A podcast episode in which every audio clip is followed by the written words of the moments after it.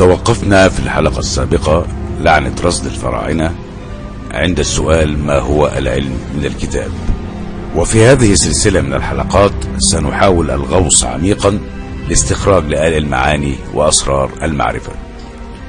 وفي وسط الظلمة ظلمة العمق نستمد النور من آيات القرآن الكريم والسنة الشريفة لا شرقية ولا غربية.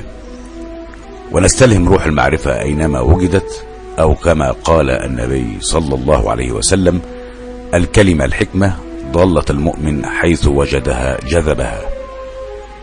ولعمق الموضوع وتشعبه قسمت هذه السلسلة إلى عدة حلقات ومحدد كل حلقة هو الوقت بحيث ألا تزيد كل حلقة عن عشر دقائق.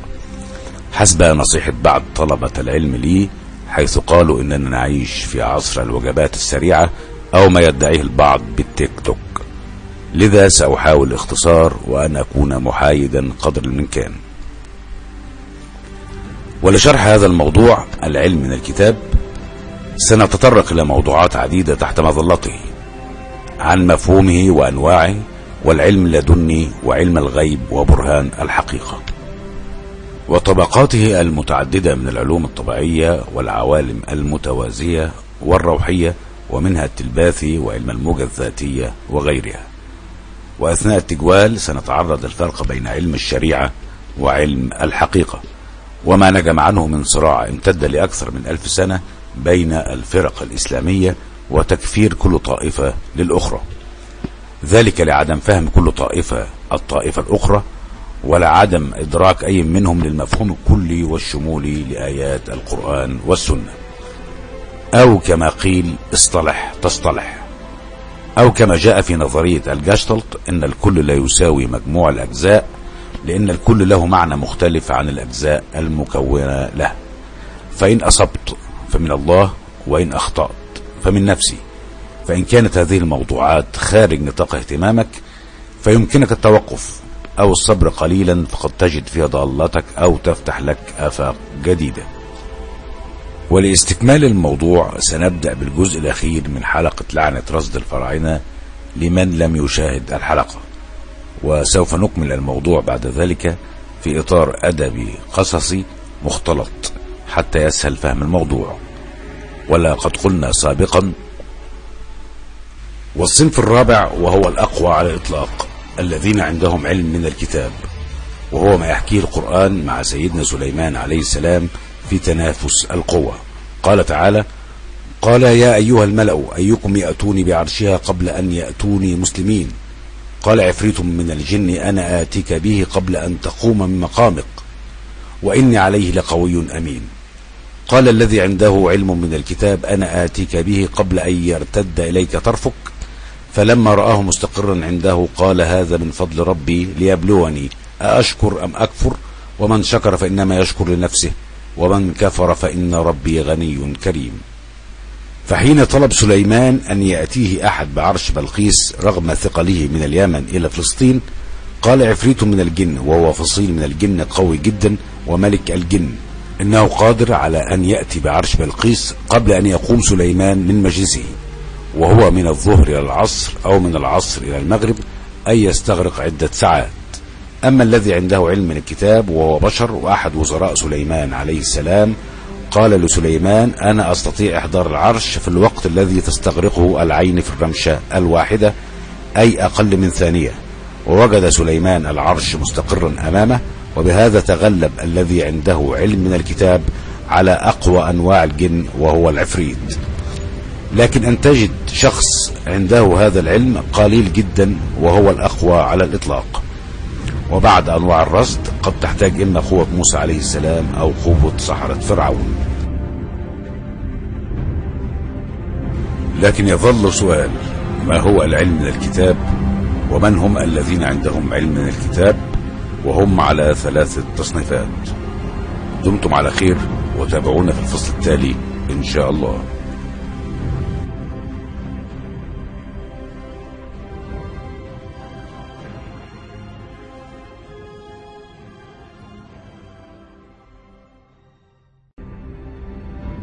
واستكمالا لموضوع أسرار العلم من الكتاب. لقد تم عرض آيات القرآن في الحلقة السابقة التي تحكي عن تنافس القوة بين العفريت والذي عنده علم من الكتاب. وهنا يتبادر لنا اسم آصف ابن برخية وملخص ما ذهب إليه المفسرون عن من عنده العلم من الكتاب وقول البغوي رحمه الله واختلفوا فيه فقال بعضهم هو جبريل وقيل هو ملك من الملائكة أيد الله به نبيه سليمان عليه السلام. وقال أكثر المفسرين هو آصف ابن برخية وكان صديقا يعلم اسم الله الأعظم الذي إذا دعي به أجاب وإذا سئل به أعطى. أو كما قال الرازي إنه سليمان عليه السلام نفسه. وآصف ابن برخية هو أحد علماء بني إسرائيل وقد تم ذكره في التوراة. ودون الدخول في التفاصيل فقد قيل أنه كان حارس تابوت العهد ومن المقربين من الملك سليمان وذكر آخرون أنه وزير الملك. ومع أنه لم يذكر بالاسم في القرآن إلا كما قلنا أن عددا من المفسرين والعلماء ذهبوا إلى أنه هو من عنده العلم من الكتاب. وكما ينتشر اسمه دجلا في كتب السحر وبين المهتمين بعلوم الروحانيات. وكذلك يختلف العلماء في اسم الله الأعظم فمنهم من قال إنه الله ومن قال إنه الرب وهناك من قال إنه الحي القيوم. وفي الحقيقة لم يقترب أحد من العلماء على مر العصور من معرفة اسم الله الأعظم إلا قلة قليلة جدا من الأولياء والعارفين بالله. وهو موجود في القرآن وهو اسم مركب وليس مفرد لكن لا يمكن تعليمه لأحد. لذا فكلام المفسرين عام وكان ممكن أن يقول سبحانه وتعالى عن هذا الشخص الصديق أو الرجل الصالح وخلافه ويؤدي إلى نفس المعنى. لكن خصه الله تعالى هنا بالعلم من الكتاب في أي كتاب؟ وفي المواجهة ألبرت أينشتاين. ألبرت أينشتاين وسحره في نظرياته النسبية ولربما من أكثر الكتب العلمية التي قد تثير خيالك هو كتاب النسبية لألبرت أينشتاين. ومن ضمن ما قدم أينشتاين مفهوم تحويل الكتلة إلى طاقة الذي تبلور عنه مشروع منهاتن وإنتاج أول قنبلة ذرية. وحينها تصدرت صورة أينشتاين على أغلفة المجلات وفي الخلفية صورة القنبلة الذرية.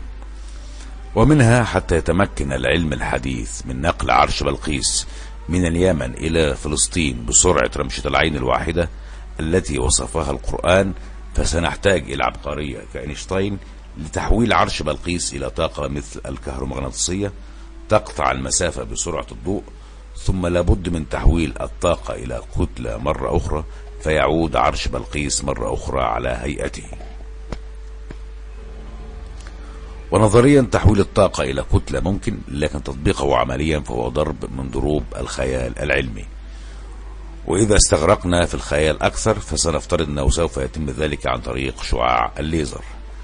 لكن يقابلنا مشكلة أخرى وهي أن تضبيط الأحداثيات وإعطاء الأوامر على لوحة المفاتيح فسوف تستغرق على الأقل ثلث ساعة. هذا ما حاوله البعض من صياغة مفهوم العلم من الكتاب وهو المعرفة بالعلوم والتكنولوجيا الحديثة. وعلى رأس العلماء إينشتاين لكن من المعلوم بالضرورة مهما برع عالم في علم من العلوم لا يكون في معزل عن أجواء عصره. وعصر سليمان عليه السلام عصر المعجزات وليس عصر العلم. ولم نصل حتى الآن ونحن في عصر العلم. ما يمكننا من نقل عرش بلقيس من اليمن إلى فلسطين في رمشة عين واحدة. وحتى إن وصلنا في المستقبل البعيد كما شرحنا الفكرة آنفا فهو يحتاج إلى جيش من العلماء والعمال والآلات المعقدة جدا وليس عالم واحد.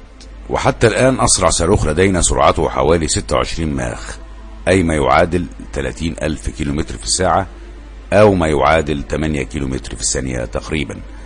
والمسافة بين اليمن وفلسطين حوالي 2500 كيلومتر لكن الناقل الذي عنده علم من الكتاب قد قطع 4000 كيلومتر على أقل تقدير وهي المسافة بين فلسطين واليمن ذهاب وإياب في مدة زمن قدرها 2 من عشرة من الثانية وهي سرعة حركة الجفن. فتكون سرعته تقريبا 20 ألف كيلومتر في الثانية الواحدة. ولو حسبنا سرعة العفريت لنقل عرش بلقيس نجدها تقريبا تعادل سرعة الصوت. وسرعة الصوت تساوي 1235 كيلومتر في الساعة أي ثلث كيلو في الثانية تقريبا. ونجد أننا حاليا بالعلم تفوقنا على سرعة العفريت بأضعاف. وتكون سرعة انتقال العرش هي نفس سرعة الناقل الذي عنده علم من الكتاب تقريبا أي عشرين ألف كيلو متر في الثانية الواحدة كما حسبناها سابقا. ومع هذه السرعة الكبيرة جدا سوف يقابل مشاكل في تباطؤ الزمن وزيادة الكتلة حسب النظرية النسبية لألبرت إينشتاين.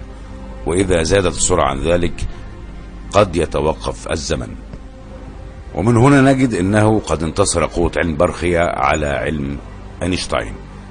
وأن يكون الذي عنده علم من الكتاب هو المعرفة بالعلوم والتكنولوجيا مستبعد تماما. وذلك لأنهم محصورون في العلوم الطبيعية فقط. والكون كما قلنا لا يتكون من العلوم الطبيعية فقط بل يتكون من عوالم موازية والأكوان المتوازية والعوالم الروحانية وغيرها. وعالم الأرواح والجن وهو ما أشرنا إليه في الحلقة السابقة لعنة رصد الفراعنة. وخلال البحث عن الحقيقة قال أفلاطون نحن لا نرى الحقيقة ذاتها بل نرى ظلها. فعالم المثل وهو عالم ثابت يقيني وأصيل وجوهري. ومن ثم فالوجود الحقيقي حسب أسطورة الكهف لأفلاطون ليس هو الوجود الذي نعيش فيه. والكون مليء بالأسرار وقد يكون أول من يكتشف السر روندا بيرن في كتاب السر والذي بيع منه ما يزيد عن 21 مليون نسخة وترجم إلى 44 لغة. فالسر كما تقول هو قانون الجذب كقانون طبيعي يحدد النظام الكامل للكون وحياتنا الشخصية. هذا يعني كلما فكرنا وشعرنا يتم إرسال تردد يخرج إلى الكون الذي يجذب إلينا الأحداث والظروف على نفس ذلك التردد. دمتم على خير وتابعونا في الفصل التالي. إن شاء الله.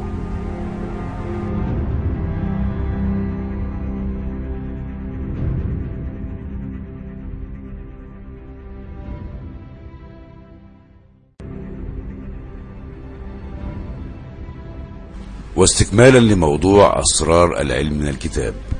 توقفنا عند استعراض كتاب السر فقلنا والكون مليء بالأسرار وقد يكون أول من يكتشف السر روندا بيرن في كتاب السر والذي بيع منه ما يزيد عن 21 مليون نسخة وترجم إلى 44 لغة. فالسر كما تقول هو قانون الجذب كقانون طبيعي يحدد النظام الكامل للكون وحياتنا الشخصية. هذا يعني كلما فكرنا وشعرنا يتم إرسال تردد يخرج إلى الكون الذي يجذب إلينا الأحداث والظروف على نفس ذلك التردد. وعلى هذا هل ممكن يكون الذي عنده علم الكتاب كان قد استخدم هذا السر وأرسل تردد إلى الكون والكون جذب له طلبة بنقل عرش بلقيس؟ وبين معارض ومؤيد للكتاب نقول إذا اقتصر الكتاب إلى التفاؤل والدعوة إلى التفكير الإيجابي وأن النتائج المرغوب فيها مثل الصحة والثروة والسعادة يمكن أن تكتذب بمجرد تغيير الأفكار والمشاعر فهذا مقبول حسب الحكمة الشهيرة تفاءلوا بالخير تجدوه. لكن في واقع الأمر الكتاب مليء بالهراء والخلط بين الأفكار والأحاسيس وبين العلم وميكانيكا الكم وتجعل العلم فانتازيا كأليس في بلاد العجائب. لكن أخطر ما في الموضوع هو الشرك بالله الخفي الذي غاب حتى عن بعض علماء المسلمين عند نقدهم للكتاب. كقولها مثلا أي شيء نركز عليه فإننا نخلقه ولا شك أن هذا انحراف كبير. والدعوة إلى التعلق بالكون رغبة وسؤالا وطلبا بدلا من تعلق القلوب بالله سبحانه وتعالى. فإذا أردت شيء فما عليك إلا أن تتوجه بطلبك للكون والكون سيلبي طلبك ولا بد. وعلى هذا الهراء يمكن القول بأن الذي عنده علم من الكتاب كان قد طلب من الكون والكون نفذ طلبه بنقل عرش بلقيس. وعليه فأي شخص بنفس الطريقة قادر على نقل عرش بلقيس في أقل من ثانية. وكل العالم ممكن أن يصبح في كامل الصحة والثروة والسعادة ويتخلص من كل الشقاء بطرفة عين لكن طبعا هذا محال. لأن من أساسيات الكون والخلق هو الابتلاء وفي المواجهة يكون القلم. إن أول شيء خلقه الله تعالى القلم وأمره أن يكتب كل شيء يكون من الأحداث والمحدثات. فالكون محكوم تماما بالقلم والقدر المكتوب وليس كل ما يتمناه الإنسان يدركه كما ادعت روندابان والكون له بداية وقبله كان العدم ولم يكن غير الله. وهذا ما تؤكده نظرية الانفجار الكبير Big Bang والتي تقول إن الكون كان يوما جزء واحد عند نشأة الكون في حجم بيضة أو أصغر وكان في حالة شديدة الحرارة والكثافة وانفجر وتمدد حسب ميكانيكا الكم. بعد التقديرات الحديثة تقدر حدوث تلك اللحظة بحوالي قبل 14 مليار سنة والذي يعتبر عمر الكون. وهي تعارض الفكرة القديمة من بداية القرن التاسع عشر فكرة أزلية الكون والتي روج لها الملحدون ورفضوا النظرية السابقة لأن لو كان للكون بداية تقتضي أنه مخلوق. كان الله ولا شيء معه وهو الآن على ما كان عليه. وفي صحيح البخاري قال رسول الله صلى الله عليه وسلم كان الله ولم يكن شيء غيره وكان عرشه على الماء وكتب في الذكر كل شيء وخلق السماوات والأرض. وفي الحديث إن أول ما خلق الله القلم فقال له اكتب. قال ربي وماذا أكتب؟ قال اكتب مقادير كل شيء حتى تقوم الساعة. وفي الحديث إن أول شيء خلقه الله تعالى القلم وأمره أن يكتب كل شيء يكون. ومن هنا كتب القلم كل كلمات الله قال تعالى قل لو كان البحر مدادا لكلمات ربي لنفد البحر قبل أن تنفد كلمات ربي ولو جئنا بمثله مددا. وقال تعالى لو أنما في الأرض من شجرة أقلام والبحر يمده من بعده سبعة أبحر ما نفدت كلمات الله؟ إن الله عزيز حكيم. فكلمات الله لا حدود لها ومن الكلمات جاءت الكتب. قال تعالى يمحو الله ما يشاء ويثبت وعنده أم الكتاب. وقال تعالى بل هو قرآن مجيد في لوح محفوظ وكتب الله متعددة وفيها يتم المحو والتثبيت كالكتب الدنيوية كمثال حديث النبي عن تعارك الدعاء مع القدر أما أم الكتاب فلا محو فيها ولا تبديل. وسيأتي في حينه إن شاء الله تفصيل كتب الله وما الفرق بين الكتاب والقرآن وتفضيل الله لبعض عباده بالعلم من بعض الكتب. واستكمالا لموضوع العلم من الكتاب ندخل في التصنيف الثاني وهو العلم في حد ذاته. دمتم على خير وتابعونا في الفصل التالي إن شاء الله.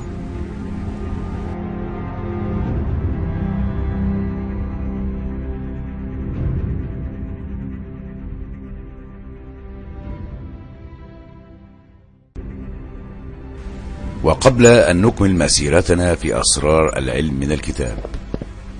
وندخل على التصنيف الثاني للذين عندهم علم من الكتاب. سنقف في محطة نضع بها الإطار العام لمفهوم العلم من الكتاب حتى لا يضيع المقصود الرئيسي من الموضوع. إن أول ما خلق الله القلم كما سبق ذكره. وكتب القلم كلمات الله ومن الكلمات جاءت كتب الله. ولا يطرأ إلى علم الله جديد. وكتب الله بها المقادير والأقدار لجميع خلقه. وكتب الله بها كذلك جميع العلوم التي لدينا والفنون والأدوات وخلافه ومستقبل العلم. وكذلك جميع علوم العوالم الأخرى. ونحاول هنا أن نوضح أن كل شيء ممكن بكلمة الله كن فيكون. لكن من ضمن إرادة الله هو قانون الأسباب. إن الله على كل شيء قدير. رغم ذلك أخفى طلاقة قدرته بقانون الأسباب. وقانون الأسباب يحكمنا ويحكم الكون بآليات علوم الفيزياء والكيمياء والأحياء وخلافه وهو من تقدير الله. وكان من الممكن أن يكون خلقنا على نموذج آخر تماما ولا نحتاج إلى طاقة أو مأكل أو مشرب أو سكن أو تكاثر أو موت أو حياة. وكان ممكن أن يكون شكل الكون مختلف تماما والله فعال لما يريد. ونحاول هنا أن نفرق بين مفهوم العلم من الكتاب وهو العلم بقانون الأسباب المكتوب في أحد كتب الله ولأي عالم من العوالم سواء المنظور لنا أو الغير منظور. هذا بخلاف ما يريده الله بكن فيكون حتى لو بعكس قانون الأسباب. والقانون وعكسه موجود في أم الكتاب عند الله بخلاف الكتب الأخرى التي بها قانون الأسباب فقط. وكذلك من ضروب العلم من الكتاب كما قلنا هو العلوم الطبيعية في حد ذاتها. لكن بالنسبة لنا فالعلم نأخذه من كتاب وهو بدوره مأخوذ من كتاب آخر أو من شخص إلى شخص آخر إلى آخر السلسلة. وكل تفكير منطقي منا يطور في الكتاب السابق عليه. أما سيدنا إدريس عليه السلام فهو أول السلسلة وأول من أعطي العلم في العلوم الطبيعية وهو أول بني آدم أعطي النبوة بعد آدم وشيث. لكن في وسط السلسلة مع تقدير الله تجد أشخاص أخرى يأخذون العلم مباشرة من أحد كتب الله لكن بطرق مختلفة وهو ما سنوضحه فيما بعد. وعلم برخية من الكتاب هو علم بقانون الأسباب لنقل عرش بلقيس من اليمن إلى فلسطين لكن علم آخر غير العلوم الطبيعية والفيزيائية وخلافه. وهو ما نسميه بعلم العوالم المتوازية وسنشرح ذلك في حينه لاحقا إن شاء الله. أما عكس قانون الأسباب أو خرق قانون الأسباب فهو كما حدث مع سيدنا إبراهيم قال تعالى قلنا يا نار كوني بردا وسلاما على إبراهيم. فبعدما أراد قومه حرقه وقذفوه في النار غير الله طبيعة النار من حارقة إلى باردة. وعن علي بن أبي طالب رضي الله عنه في قوله قلنا يا نار كوني بردا وسلاما على إبراهيم قال بردت عليه حتى كادت تقتله حتى قيل وسلاما قال لا تضريه أو ما حدث في خرق قانون الأسباب مع يوشع بن نون كما ذكرناه في حلقة سابقة حيث قلنا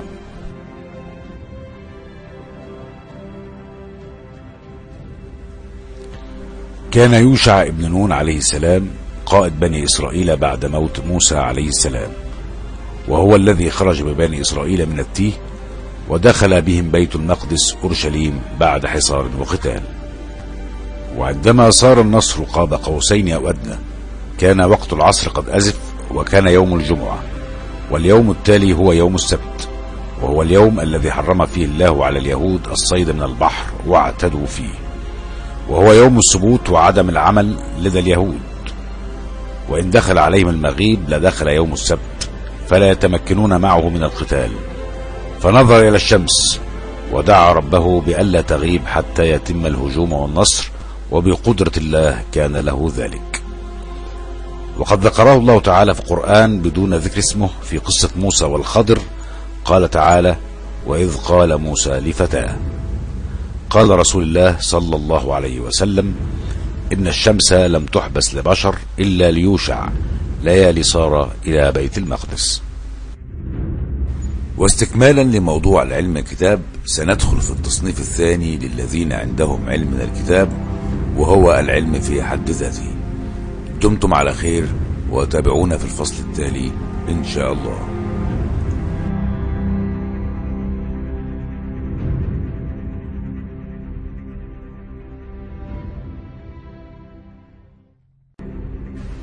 واستكمالا لموضوع أسرار العلم من الكتاب.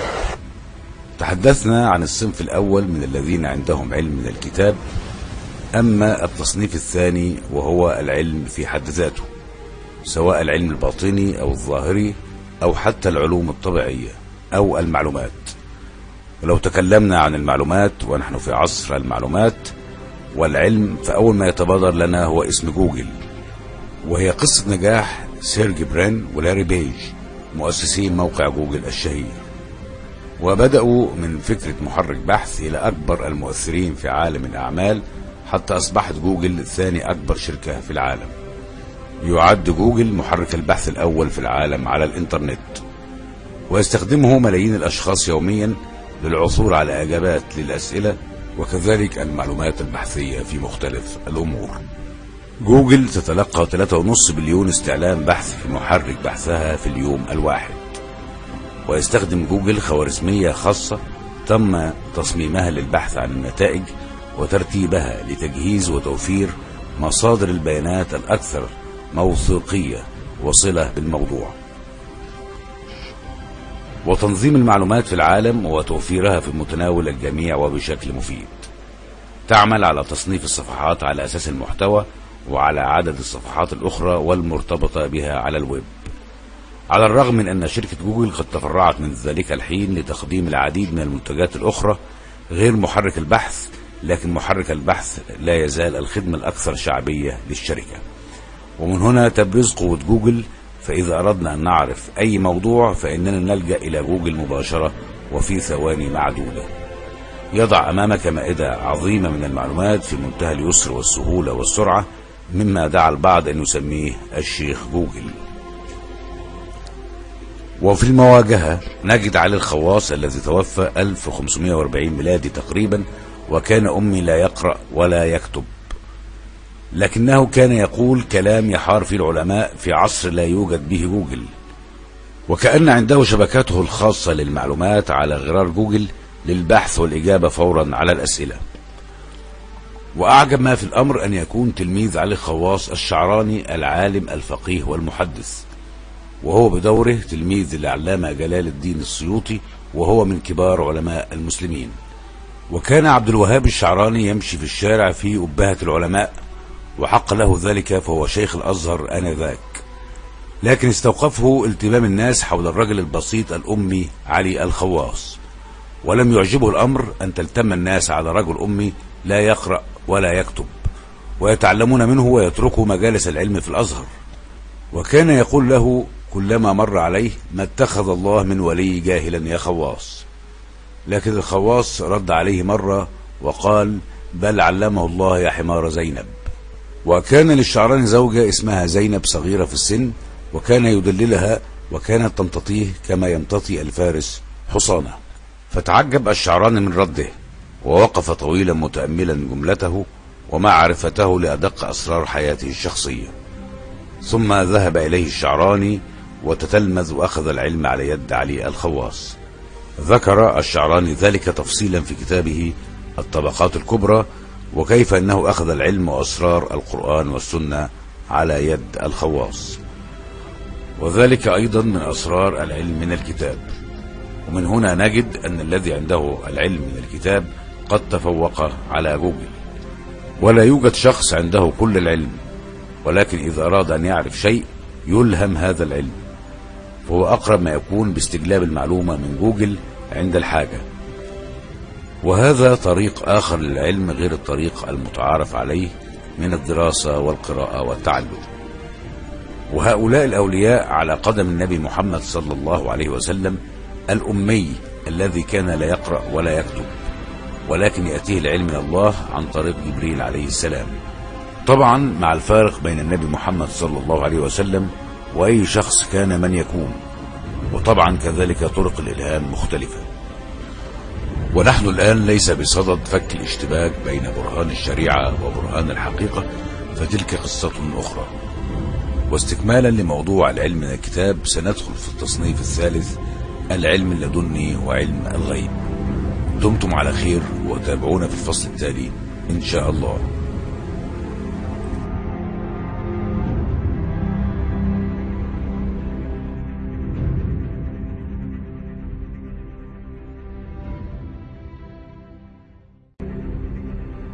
واستكمالا لموضوع أسرار العلم من الكتاب. سنتحدث عن التصنيف الثالث العلم اللدني وعلم الغيب وهو من علوم الكتاب الموازية للعالم المنظور لنا. وكما قلنا إن أول ما خلق الله القلم وكتب القلم كل المقادير والأقدار لجميع خلقه إلى يوم القيامة. فمستقبل العالم مخبأ في كتب الله وهو ما يسمى بالغيب المطلق. والغيب نوعان نوع نسبي أي ما غاب عنك لكنه حاضر لآخرين. فمثلا حادثة حدثت في مدينة بعيدة عنك لا تعلم عنها شيء فهي غيب بالنسبة لك. لكنها علم الشهادة وحاضر لمن شاهد الحادثة. والغيب المطلق وهو ما سوف يحدث في المستقبل وهذا الموضوع بالذات موضوع شائك وبه لغط كثير. وإذا جاء الكلام عن التنبؤ وأخبار المستقبل أول من يظهر لنا اسم نوسترداموس المتوفي 1566 ميلادي. وهو صيدلاني ومنجم فرنسي.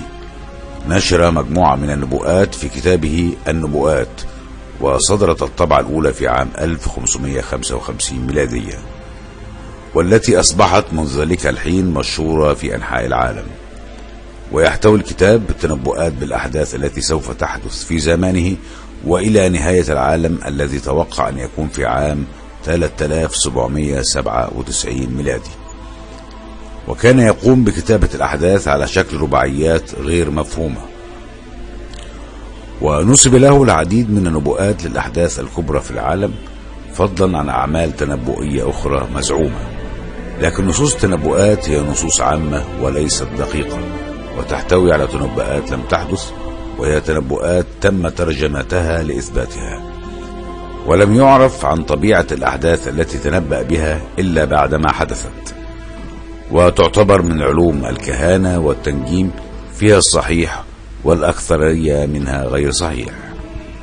وفي المواجهة سيدنا يوسف عليه السلام ونحن ليس بصدد شرح كامل قصة سيدنا يوسف مع أبيه يعقوب عليهما السلام فلمن أراد الاستزادة فعليه بصورة يوسف وهي صورة بها كامل قصة يوسف عليه السلام. لكن الشاهد هنا هو الرؤيا التي رآها يوسف وقصها على أبيه يعقوب وهو صغير قبل ما يكيد له إخوته كيدا. قال تعالى إذ قال يوسف لأبيه يا أبت إني رأيت أحد عشر كوكبا والشمس والقمر رأيتهم لي ساجدين. وهنا يظهر عالم الأحلام والرؤى وهي من علوم الكتاب الموازية للعالم المنظور لنا. ويتضمن هذا العالم كل من الغيب المطلق والنسبي وهي على ثلاثة أقسام. النوع الأول هو تحديث النفس ومن الخواطر العقلية وتراكمات العقل الباطني المتراكمة أثناء حياتك العادية. والنوع الثاني تكون حلم من الشيطان القرين ليزعجك أو من المس الشيطاني الطائف وهي رؤى خبيثة.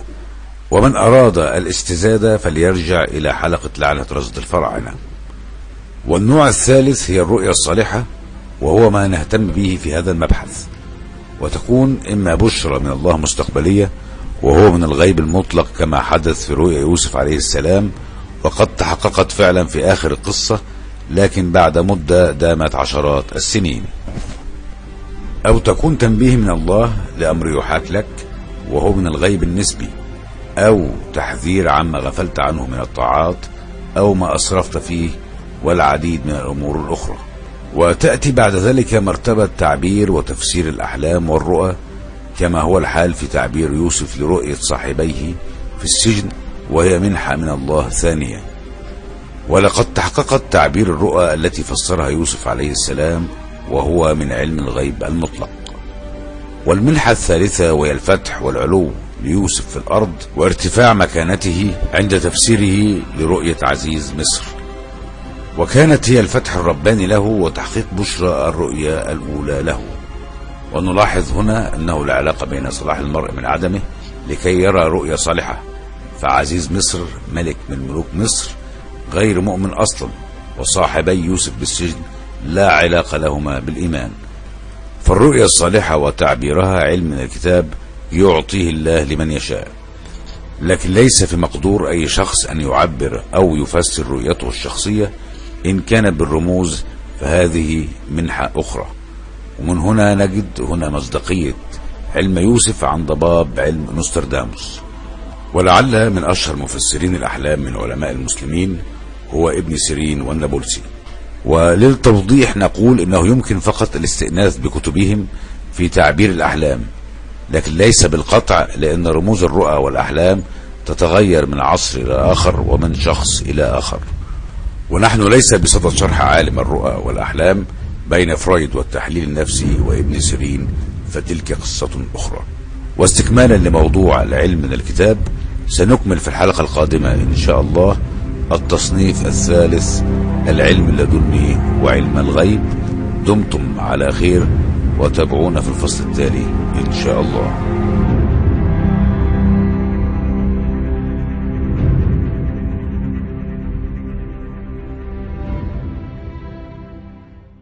واستكمالا لموضوع أسرار العلم من الكتاب. لقد تحدثنا عن يوسف عليه السلام وعطاء الله له العلم من الكتاب لعلمي الغيب المطلق والنسبي وهو التصنيف الثالث للعلم من الكتاب. وكان ذلك عن طريق الرؤى والأحلام وتعبيرها كذلك. والعلم من الكتاب للغيب المطلق المستقبلي أو النسبي ليس عن طريق الرؤى والأحلام فقط بل له طرق عديدة أخرى ومنها رؤية القلب. قال الله سبحانه وتعالى ما كذب الفؤاد ما رأى. أي أن القلوب لها رؤية أخرى بخلاف العين المجردة وهي رؤية للقلب وليس للمخ. ولأن رؤية العين معتمدة على المخ فإنه لا يوثق في رؤية العين بنسبة كاملة لأن أولا المخ قد يكون مريض فينتج عنه الهلاوس البصرية والسمعية كما هو معروف لمرضى الفصام والذهان النفسي. هذه من جهة والجهة الأخرى قد تخضع العين لمؤثر خارجي يخدعها كما هو الحال في الخدع البصرية المعروفة علميا. هل تصدق كل ما تراه؟ الشيء الجميل في الخدع هي تجعلنا ندرك أن الأشياء ليس دائما على ما تبدو عليه. أو مؤثر سحر الأعين كما قال تعالى في قصة سيدنا موسى مع سحرة فرعون. قال ألقوا فلما ألقوا سحروا أعين الناس واسترهبوهم وجاءوا بسحر عظيم. لذا فرؤية القلب أصدق وهي مصدر رئيسي من مصادر معلومات العلم من الكتاب وعلم الحقيقة. وقال تعالى على لسان يوسف عليه السلام لصاحبيه في السجن قال لا يأتيكما طعام ترزقانه إلا نبئتكما بتأويله قبل أن يأتيكما. ذلكما مما علمني ربي. إني تركت ملة قوم لا يؤمنون بالله وهم بالآخرة هم كافرون. أي لا يأتيكم طعام من منازلكم ترزقونه وتأكلوه إلا نبأتكما بتأويله أي بنوعه وبقدره ولونه والوقت الذي يصل فيه إليكما. فهذا علم بخلاف تعبير الرؤيا لهما وهو علم الغيب المطلق والمستقبلي عن طريق رؤية القلب. وهو موضوع طويل لتمحيصه ودرء الشبهات به ولربما أخصص له حلقة منفصلة إن شاء الله. ويفيض الله على من يشاء أيضا بخلاف الأنبياء بجزء من الغيب المطلق وأخبار المستقبل. قال تعالى لا يعلم من في السماوات والأرض الغيب إلا الله. ومقصوده في هذه الآية سبحانه وتعالى أن بيده علم الغيب وكلياته. قال تعالى يعلم ما بين أيديهم وما خلفهم ولا يحيطون بشيء من علمه إلا بما شاء. أي أن هناك مشيئة لله يطلع بها من يشاء بما شاء على الغيب المطلق علم جزئي وليس كلي. وليس كما يدعي البعض أنه لا يوجد شخص على الإطلاق يعلم أي غيب مطلق. وتجد المعارض يبادرك دائما بمقولة كذب المنجمون ولو صدقوا أو صدفوا. وهي ليست حديث أصلا. بل هو في الحقيقة منحة لمن يشاء الله من عباده. ولعل في قصة الخضر عليه السلام وهو ولي صالح أتاه الله من علم الغيب ما لم يؤتي موسى عليه السلام نفسه من العلم وهو من هو كلم الله. فهناك أولياء لله يطلعون على الغيب عطاء من الله. وسوف نتطرق لقصة الخضر مع موسى فيما بعد إن شاء الله. وفي المواجهة نجد الجن ليس لهم القدرة على معرفة الغيب المطلق ككل. أما النسبي فنعم فعندهم القدرة على ذلك. حال أي إنسان كما وضحنا سابقا شاهد حادثة لم تشاهدها أنت. قال تعالى فلما قضينا عليه الموت ما دلهم على موته إلا دابة الأرض تأكل من سئته. فلما خر تبينت الجن أن لو كانوا يعلمون الغيب ما لبثوا في العذاب المهين. ذكر تعالى كيفية موت سليمان عليه السلام وكيف عم الله موته على الجان المسخرين له في الأعمال الشاقة فإنه مكث متوكئا على عصاه وهي منسئته مدة طويلة نحو من سنة فلما أكلتها دابة الأرض وهي الأرضة ضعفت وسقط إلى الأرض. وعلم أنه قد مات قبل ذلك بمدة طويلة تبينت الجن والإنس أيضا أن الجن لا يعلمون الغيب كما كانوا يتوهمون ويوهمون. وإن كان بعض الجن من المرضى يسترق السمع من السماء. قال تعالى وإنا كنا نقعد منها مقاعد للسمع فمن يستمع الآن يجد له شهابا رصدا. كان الجن يقعدون مقاعد لاستماع أخبار السماء وهم المرضى من الجن كانوا يفعلون ذلك ليستمعوا من الملائكة أخبار السماء حتى يلقوها إلى الكهنة فحرسها الله بالشهب المحرقة. وعندما يلقون ذلك إلى كهان من الإنس يزيدون على الكلمة مئة كذبة من عندهم فيصدق الناس ذلك. فلما بعث الله نبيه محمد حرست السماء ومنعوا ذلك بالحرق بالشهب. وجاء منه تعبير الزئبق الأحمر وهو دم الشهيد على حسب كلام الجن لذلك.